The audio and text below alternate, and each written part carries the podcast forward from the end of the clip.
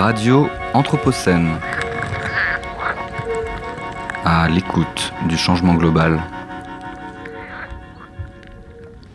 Bonjour à toutes, bonjour à tous. Nous sommes toujours en direct et en public dans la salle plurielle du Collège Truffaut pour cette journée spéciale Semaine du climat en partenariat avec la mairie du premier arrondissement de Lyon. Et j'accueille pour la première conversation anthropocène de la journée Myriam Oudou, facilitatrice pardon, de l'intelligence collective et membre fondatrice du collectif Le Lichen, laboratoire des interdépendances concernant les humains et les non-humains. Bonjour Myriam Oudou. Bonjour. Merci beaucoup d'être avec nous. Et vous serez également en compagnie de Mathieu Koumoul, membre chargé de projet, membre, pardon, chargé de projet tout simplement biodiversité urbaine au sein de l'association des espèces par millions et naturaliste autodidacte. Bonjour Mathieu Koumoul. Salut.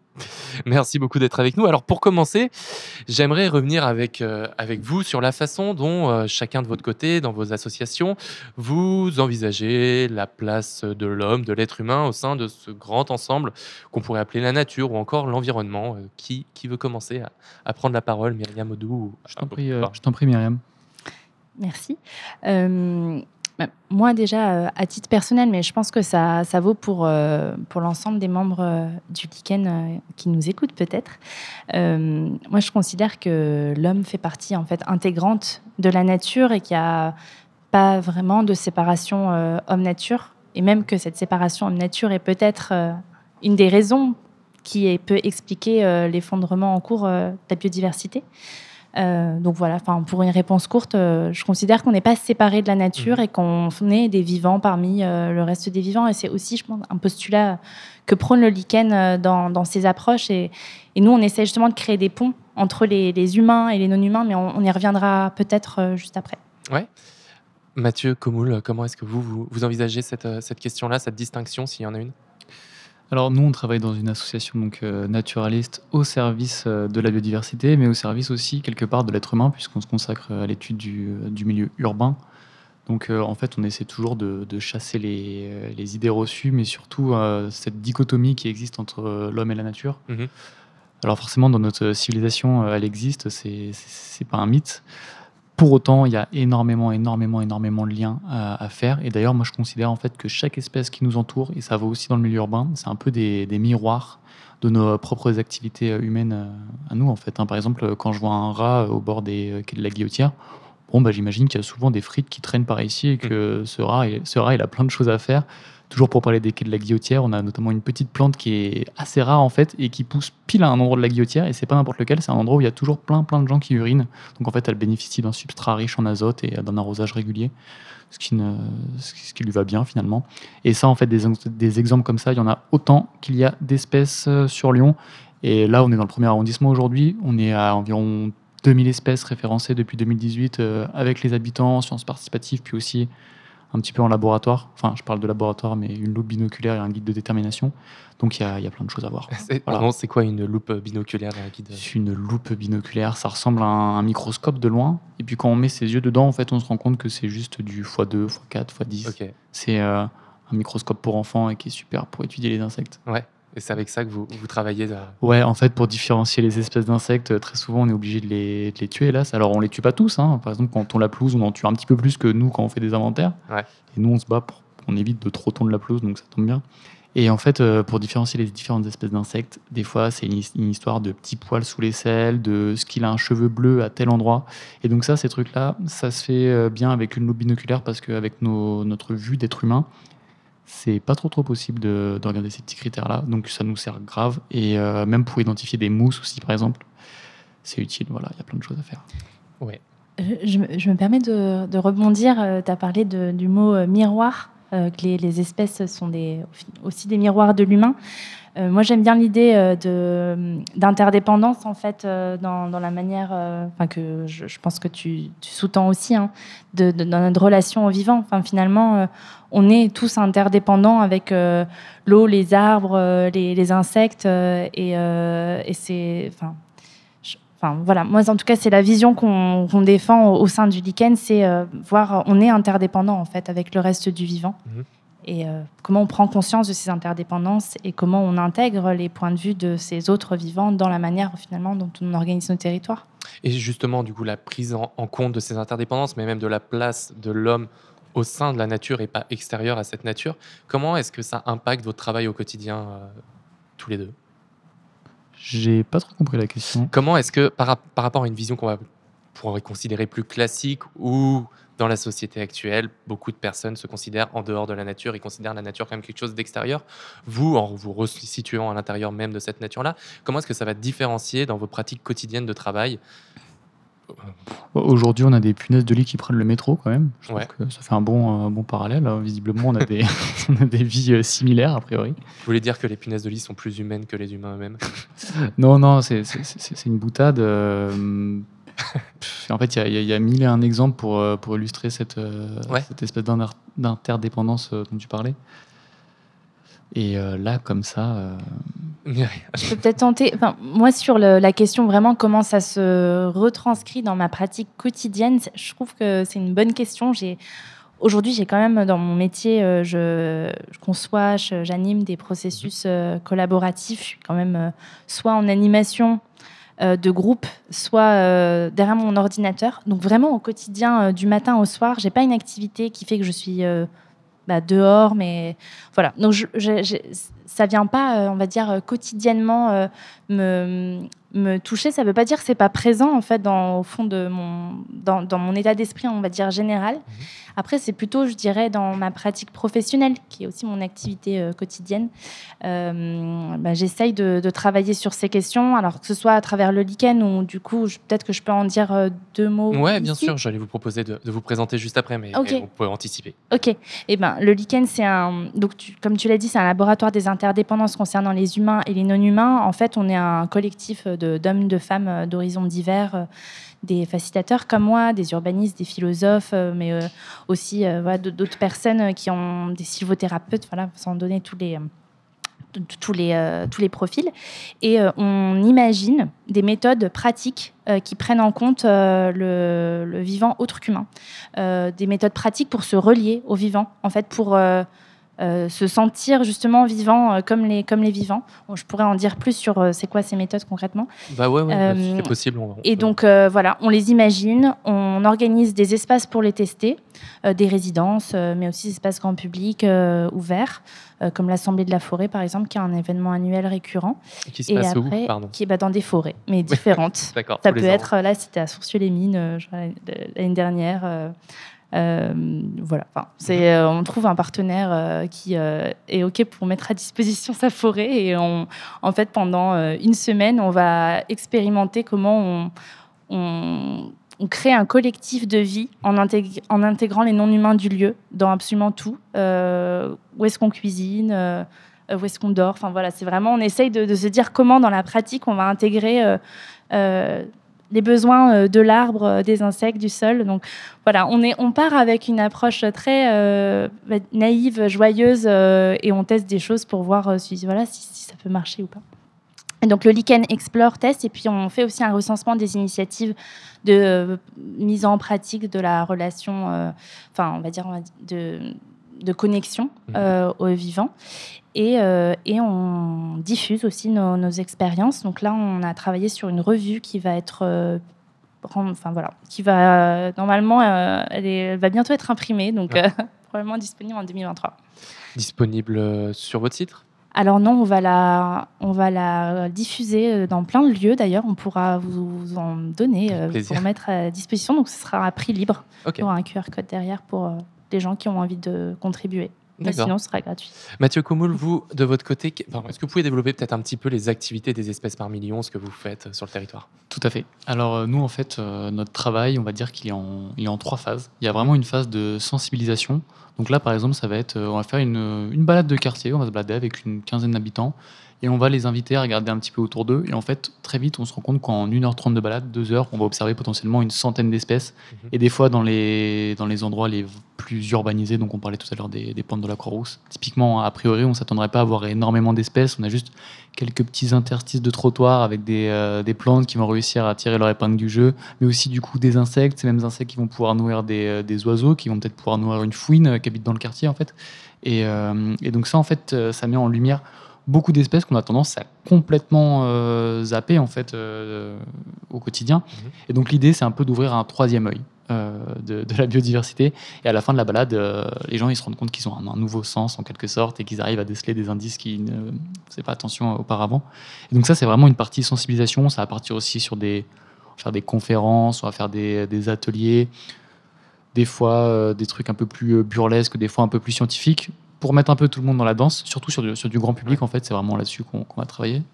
Et euh, la deuxième phase, en fait, là, ça va vraiment être de l'implication.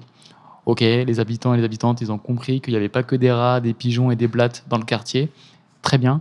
Concrètement, maintenant, qu'est-ce qu'on fait? Alors, qu'est-ce qu'on fait? On va déjà euh, les initier aux sciences participatives. Aujourd'hui, on a des applications comme iNaturalist qui sont mondiales. hein. Vous, faites, vous faites une photo de n'importe quel organisme vivant ou mort, du coup. Il y a une intelligence artificielle qui va l'identifier. En plus, derrière, il y a des gens qui vont repasser, dire oui ou non, c'est bien ça. Et ça peut marcher avec euh, une crotte de chat, comme ça peut marcher avec euh, un petit coloptère inconnu au bataillon euh, trouvé sur un mur. Donc c'est assez, c'est assez large. Encore une fois, c'est mondial. Et ça, en fait, ça crée des grosses, grosses bases de données. Ça nous permet que nous, nous autres naturalistes, quand on est au bureau, qu'on n'a pas le temps de sortir, en fait, il y a des habitants qui font des observations parfois inédites, que ce soit pour l'arrondissement, pour la ville, pour le département ou même la région. Parfois même la France. Euh, voilà, on a découvert une, petite mouche euh, qui avait jamais été répertoriée en France, qui était uniquement connue de Pologne il n'y a pas longtemps. Voilà, dédicace à elle. Une mouche à moustache. Et, euh, et donc ça, c'est vraiment la partie implication. Mais une fois qu'on les a impliqués sur le plan scientifique, il y a aussi vraiment une partie d'implication concrète. Et là, concrètement, maintenant qu'on a vu qu'il y avait plein d'espèces, comment on fait pour les accueillir en ville Nous, on va les accompagner sur la création de façades végétalisées, de haies champêtres, de mares, de, prairies fleuries, bref, tout un, tout un panel d'activités. En fait, c'est sous forme de chantier participatif. Et ça nous a permis, par exemple, l'année dernière, de planter l'équivalent de 3 km de haies champêtres au sein de la métropole lyonnaise, de, planter une, de, créer pardon, une dizaine de mares, de végétaliser je sais plus combien de mètres carrés de façade, bref, tout ça, tout ça. Et en fait, mis bout à bout, bah, ça fait des chouettes chiffres et surtout, ça permet concrètement de voir la biodiversité euh, revenir. On fait une mare aujourd'hui, à cette période de l'année. Je reviens avec vous en mai. Je peux vous garantir qu'on va observer au moins trois espèces différentes de libellules, des coléoptères, pourquoi pas même des amphibiens, bref, tout un tas de choses. Donc ça aussi en ville c'est super parce que les résultats ils se, font, ils se voient directement et c'est important pour nous cette phase d'implication. Et donc la dernière phase c'est vraiment la, la valorisation. Voilà on a fait la mare par exemple, très bien. Bon bah il va falloir euh, noter ces nouvelles données et, euh, et pourquoi pas s'en servir de levier pour, après faire de plus grosses actions encore en fait. hein. L'idée c'est d'aller graduellement en fait euh, vers des choses de plus en plus euh, intéressantes. Et puis la valorisation, ça peut tout simplement passer par, pourquoi pas, la rédaction d'un ouvrage, on en rêve, de toutes les espèces que- qui sont comprises dans la, dans la région lyonnaise. Et donc, admettons, pourquoi pas un livre de 2000 pages avec une, une page consacrée à chaque espèce. Voilà, ça paraît far- farfelu, tout- toutefois, c'est faisable et on est en train de le faire. Et en fait, ça permettrait de mettre en lumière euh, plein, plein, plein de petits oubliés qui sont tout aussi essentiels les uns que les autres. Et euh, comme tu le disais, euh, Myriam, avec lesquels on était en fait euh, interdépendants. Voilà pour moi. Myriam voulait réagir? Euh, oui, j'avais euh, j'avais une réaction là sur la base. Je me demandais, enfin c'est juste un, un écho euh, sur les atlas de la, bio- de la biodiversité de l'OFB. Je, je me demandais si c'était pas, voilà, bon, c'était juste une remarque comme ça. Est-ce que c'est, ils, ils font pas ça déjà, déjà de, de recenser euh, les espèces? Alors il y a plein, plein, Ouais. plein d'organismes, euh, que ce soit publics ou indépendants, en fait, qui, euh, qui recensent les espèces. Tout à l'heure, je vous parlais de iNaturalist. Euh, votre voisine de palier, elle peut très bien référencer des espèces euh, aussi, entre guillemets. Ok, et l'objectif, c'est pas de faire de la redite avec d'autres choses qui sont déjà faites, mais, mais de faire ça autrement et de montrer que n'importe qui peut s'emparer de la problématique de la biodiversité. Ok. Et j'ai une autre, euh, j'ai une autre euh, question euh, en lien avec le, là la balade dont tu parlais d'observation. Je trouve ça super intéressant. Nous, au Lichen, on avait testé une ce qu'on appelait une cartographie sensible d'un lieu, donc un peu un diagnostic du territoire par l'essence. qu'on était à Saint-Empuisé, euh, à la source du Branlin, d'une d'une petite un cours d'eau. Et donc, euh, c'était un processus participatif où les, participants étaient invités à explorer librement le lieu, mais en sollicitant euh, à tour de rôle chacun de, de leur sens. Donc la vue, donc là on était plutôt sur vraiment observer euh, les espèces euh, euh, animales, végétales, mais aussi l'odorat, le toucher, etc. Enfin voilà, les cinq sens. Et on se remettait en cercle et on venait en fait se créer un tableau du, territoire en mettant en commun en fait ce, que chacun avait observé du, petit, du plus petit, plus- plus infime euh, insecte entre guillemets, jusqu'à même des impressions euh, plus générales sur le lieu. Et euh, voilà, ça, me, ça a résonné pas mal sur, par rapport à, à l'action de sensibilisation. Et la question que j'avais, c'était, nous, on le fait en fait finalement. Le dessin, c'est, enfin l'objectif, l'intention de ça, c'est de bah, prendre conscience du vivant autour de nous, s'y relier aussi par les sens, par autre chose que le mental, hein, même voilà, par voilà, par les. Et je me demandais, euh, vous, vos actions de, de sensibilisation, euh, au-delà de l'observation du nombre d'espèces, est-ce que vous avez des, enfin, comment dire, les personnes qui participent, est-ce que ça a d'autres effets sur elles de participer à ces balades euh, au-delà d'augmenter, on va dire, la connaissance du nombre d'espèces présentes sur le territoire? Est-ce que ça vient changer le rapport qu'elles ont aux vivants du lieu?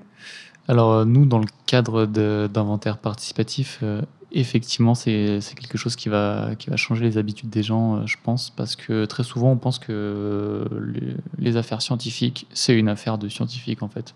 Et euh, là, on vient, on vient remettre un peu l'église au milieu du village, comme on dit, en disant, bon voilà, euh, n'importe qui peut être acteur de cette science, et c'est euh, pas qu'un truc de, de vieux monsieur riche comme Carl von Linné, par exemple, euh, à l'époque, quoi. Et, euh, et puis surtout, encore une fois, en fait, n'importe qui peut faire des découvertes incroyables aujourd'hui, donc c'est chouette. Et je pense que ça, ça motive plein de gens à aller un petit peu plus loin, à embarquer d'autres personnes avec eux. Ils vont en parler. Et euh, finalement, des personnes qui, de prime abord, on n'avait pas grand-chose à faire des- de ces fameuses questions de la biodiversité, ils vont commencer à se poser des, se poser des questions parce qu'ils vont comprendre par eux-mêmes en fait que c'est fascinant. Ils vont se dire mais comment ça se fait que j'ai passé des années à me balader sans faire attention à tous ces trucs qui m'entourent en fait? Donc je pense qu'il y a un vrai changement euh, global qui s'applique. ouais. Myriam, vous avez encore une question? Non Oui. Oui, j'en ah, ai, j'en ai ah. plein parce que je trouve ça hyper intéressant. Je me demandais, euh, vous observez ce qui est là, est-ce qu'il y a aussi une attention à ce qui n'est pas là? Ce qui a potentiellement disparu? Alors moi, je vais aller boire un café et je vous laisse terminer. Non, allez-y, allez-y, pardon. T'as- T'as des questions, euh, Florian? J'en ai plein après, mais on va, on va Ok, continuer. très bien. Euh, alors, euh, ouais, c'est Bah, c'est vrai que on parle de l'existant, on valorise l'existant parce que sinon c'est un peu triste aussi de dire bah alors voilà avant ici il y avait des dinosaures, maintenant il y en a plus, certes c'est vrai. Euh, toutefois on le fait quand même en fait parce que euh, par exemple on est dans un quartier là encore une fois dans le premier arrondissement avant qui était rempli de, de zones humides en fait. On avait des, euh, des sources résurgentes, on avait aussi des tuffières donc c'est euh, vulgairement euh, de, de la pierre avec plein de petits trous dedans euh, où il y a où il y a de l'eau qui fait ploc ploc toute la journée. Et là, on observe des communautés de mousse, des, des vers de terre incroyables, peu importe, mais aussi des espèces un petit peu plus emblématiques, comme par exemple la salamandre tachetée. Vous savez, c'est ce, lézard en maillot de bain jaune et noir. Euh, lui, il faut le considérer un peu comme un gros boudin avec quatre pattes. Il se déplace pas très bien, mais vu qu'il y avait pas mal de zones humides dans l'arrondissement, il réussissait à se développer plus ou moins et à se déplacer. Aujourd'hui, on a fait la montée des S, hein, donc elle sépare bien, bien, bien le premier et le quatrième arrondissement. Et en fait, c'est vraiment une, vraie, vraie barrière euh, anti-salamandre. Donc euh, la salamandre tachetée, aujourd'hui, elle a disparu du premier arrondissement. Et donc là, je trouve que c'est un exemple qui illustre bien que, ouais, il y a encore quelques années, parce qu'on n'avait pas fait ceci, parce qu'on n'avait pas fait cela, parce qu'on faisait ça aussi, eh bien, on observait des espèces qui aujourd'hui ont disparu. Donc, ouais, il y a aussi ce, point de vue-là. Et ce qu'on essaie toujours d'apporter, c'est des, des réponses. Et, euh, et les réponses, très souvent, ça passe par des actions concrètes. Donc, ça met aussi euh, l'habitant et l'habitante au centre du, sujet, quoi. Et, justement, là, là, vous parliez des, des habitants. Comment est-ce qu'on fait pour concerner les habitants? Est-ce qu'on arrive à les concerner? C'est-à-dire que, encore aujourd'hui, j'ai l'impression qu'on entend qu'un jardin qui est propre, surtout dans les copros à Lyon, etc., c'est un jardin qui est taillé. On veut pas de rats, on veut pas de moustiques, on veut pas d'autres euh, cafards, peut-être. Je sais pas. Est-ce qu'il y a une évolution sur ces sujets-là de la part de la population en général? Est-ce qu'il n'y a pas que les concernés qui, ou en tout cas les sensibilisés dans une première instance, qui viennent là-dessus? Bah alors, c'est vrai qu'il y, a- y a toujours un lot de, de personnes qui vont déjà, d'ores et déjà, être sensibilisées sur ces questions-là et on va pas avoir besoin de leur expliquer très longtemps la biologie du rouge-gorge. Ils ont compris qu'il aimait bien manger des baies et que ça serait cool de pas tailler là et à côté. Pour autant, effectivement, il y a encore cet hygiénisme urbain qui est, qui est omniprésent, en fait, Mhm. hein, qui se retrouve effectivement dans les espaces de copropriété, mais aussi dans les espaces publics. Et il faut avouer quand même que ces dernières années, ça a énormément euh, évolué. Il y a encore des, des blocages et c'est normal, c'est pas une transition qui se fait comme ça du, du jour au lendemain. Et euh, nous, comme pas mal d'autres associations, en fait, on passe notre temps à blablater, à échanger sur ces sujets et on fait changer les, euh, les mentalités euh, à notre échelle. Et puis je pense qu'il y, y a plein d'autres choses aussi qui peuvent être déplacées ailleurs et enfin développées autrement. Et on, on l'ignore en fait, mais ça, ça change, ça évolue. Et puis après, il faut des fois démontrer par l'absurde. Par exemple, j'arrive dans des copros, on me dit Ouais, il y a plein de moustiques tigres ici, c'est sûr, parce que c'est parce qu'on on tombe, on tombe pas assez la pelouse. Ok, d'accord. Et en fait, on s'aperçoit qu'il y, a un il y a un espèce de trou dans le béton avec de l'eau stagnante. Et là, il y a en fait un million de larves de moustiques. Mm. Et on dit Bah voilà, là, vous mettez juste du sable dans ce petit trou, il y aura plus jamais de moustiques, en gros. Et là, ils comprennent que, ouais, ok, ils sont allés un peu loin, ils se sont peut-être euh, déplacés de la, de la source principale du problème. Très souvent, en fait, c'est des, c'est des problèmes de- d'idées reçues, en fait, Mhm. auxquels on fait face. Et euh, petit à petit, ça évolue. Myriam Oudou, de votre côté, quelles sont les, les populations, les publics les plus réceptifs à, à vos travaux et à la façon dont vous, les abordez? Alors nous, dans nos, on, on fait de la recherche-action, donc on n'est pas, on, on fait pas de la sensibilisation, euh, on va dire grand public. Et c'est vrai que les personnes qui participent souvent à nos, nos expérimentations sont des publics euh, déjà sensibles. Après, ce qu'on entend euh, le plus souvent euh, quand on récupère des, des feedbacks sur euh, l'expérience, c'est ça, ça fait vraiment décaler le regard. Mhm. Pour, do- pour donner un peu de concret, une des méthodes qu'on a imaginé et testée, on appelle la controverse multispécifique. Le nom est un peu barbare, mais c'est une sorte de comité de négociation interespèces où autour, on a testé ça justement à l'île Barbe dans le cadre du festival entre Rhône et Saône. Pas celui, l'édition de cette année, la première édition. Et donc autour d'une problématique euh, du territoire, on crée des groupes de représentants euh, des, de groupes d'espèces euh, du lieu, donc les représentants des, des animaux de la rivière, le représentant des arbres, le représentant de l'île Barbe en tant qu'écosystème en tant que tel. Euh, voilà, pour donner quelques exemples. Et donc, on va les mettre euh, en dialogue par rapport à, à, une, euh, à la problématique du lieu. Donc là, c'était les représentants de l'île Barbe qui se plaignaient euh, qu'il y ait trop de, trop de bruit, trop de lumière, que les sols étaient trop piétinés. Donc, ils viennent amener leurs problématiques. Mhm. Et ensuite, il y a une discussion qui se crée. euh, où les humains, en fait, viennent incarner, représenter euh, le vivant autre qu'humain.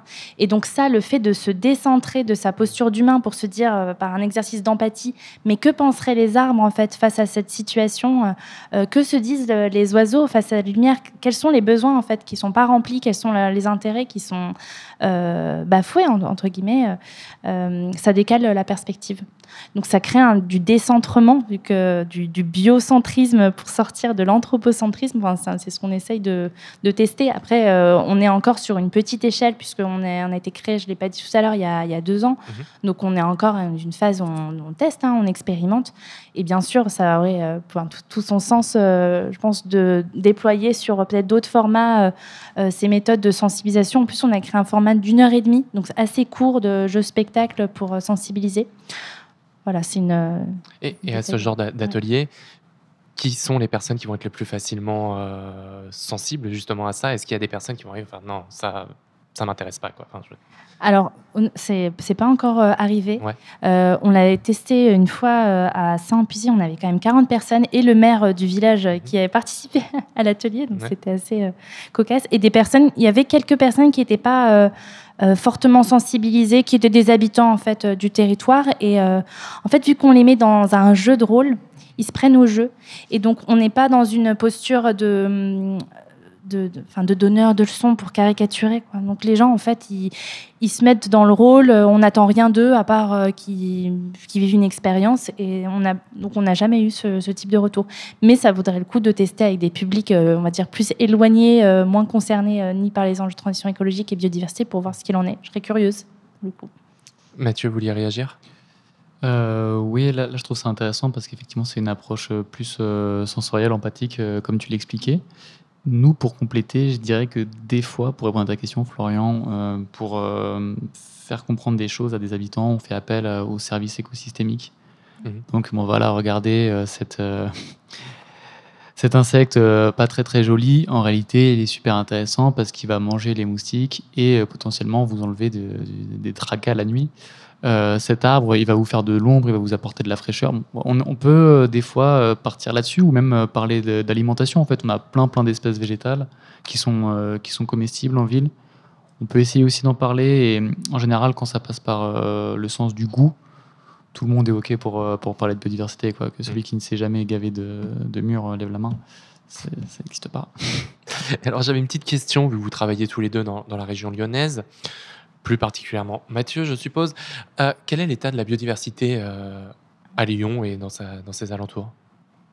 Moi, je ne peux pas répondre à cette question, mais je laisserai Mathieu. euh, Non, j'aurais bien aimé avoir euh, l'approche sensitive, c'est pour ça que je te posais la question. Toi, d'un- point de vue, euh, entre guillemets, moins, euh, moins concerné, enfin moins... D'un point de vue, sans- sans- oui, alors oui, parce que je suis pas du tout experte biodiversité, mais euh, moi je trouve que Lyon c'est une ville quand même très minérale. Euh, je trouve que la biodiversité est pas très présente euh, en ville par rapport à. bah, moi j'ai déménagé euh, en dehors de Lyon, donc euh, dans l'ouest lyonnais vers l'Arbrel, et clairement. je trouve qu'il y a plus de biodiversité. Après, après, des fois, il y, a, de la biodiversité, même si on la voit pas, on va dire, à l'œil nu. La biodiversité des sols, etc. Donc, euh, je, saurais. Voilà. D'un point de vue pour répondre euh, facilement, moi, je trouve qu'il y a peu de biodiversité euh, dans, Lyon. En tout cas, que c'est quand même une ville assez minérale. En plus, j'ai vécu dans le quartier de la Guillotière, qui est un quartier qui n'est pas connu pour être le plus végétal.